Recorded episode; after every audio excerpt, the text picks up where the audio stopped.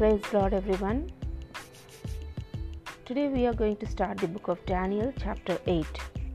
During the third year of King Belshazzar's reign, I, Daniel, saw another vision, following the one that had already appeared to me.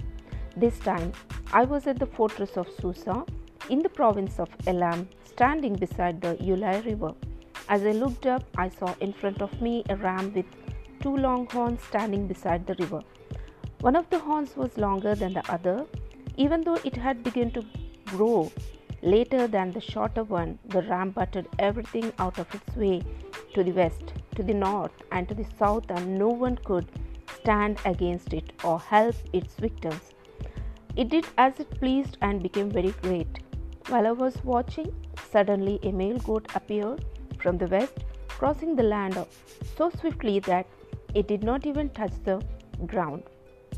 This goat, which had one very large horn between its eyes, headed toward the two horned ram that I had seen standing beside the river.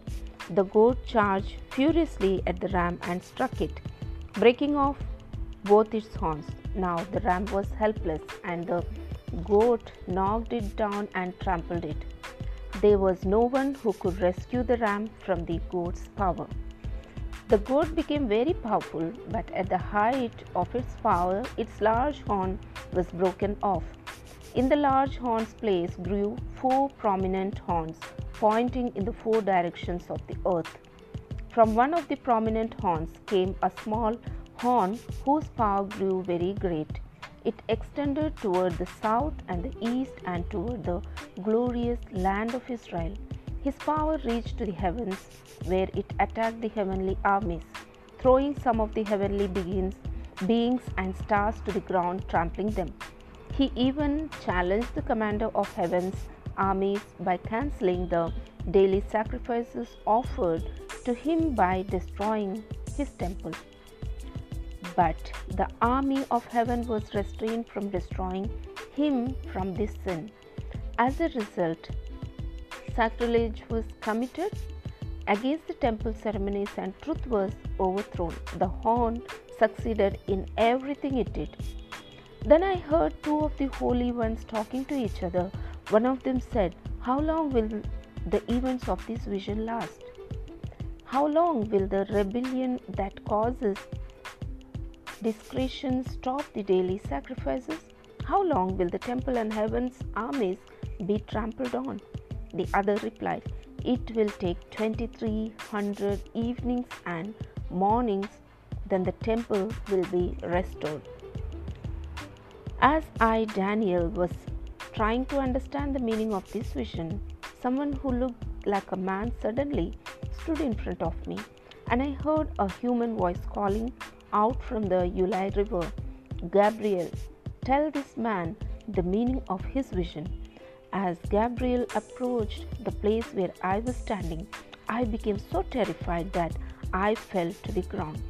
Son of man, he said, you must understand that the events you have seen in your vision relate to the time of the end. While he was speaking, I fainted and lay there with my face to the ground. But Gabriel aroused me with a touch and helped me to my feet. Then he said, I'm here to tell you what will happen later in the time of wrath. What you have seen pertains to the very end of time. The two horned ram represents the king of Media and Persia. The shaggy male goat represents the king of Greece, and the large horn between its eyes represent the first king of the Greek Empire. The four prominent horns that replace the one large horn show that the Greek Empire will break into four sections with four kings, none of them as great as the first. At the end of their rule, when their sin is at its height, a fierce king, a master of intrigue, will rise to power.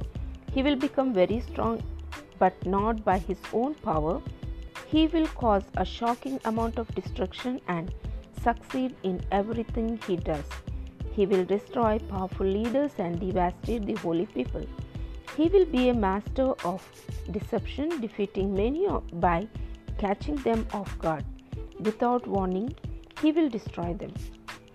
He will even take on the prince of princes in battle, but he will be broken, though not only by human power.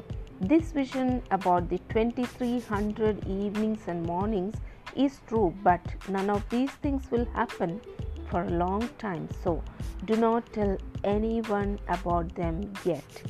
Then I, Daniel, was overcome and lay sick for several days.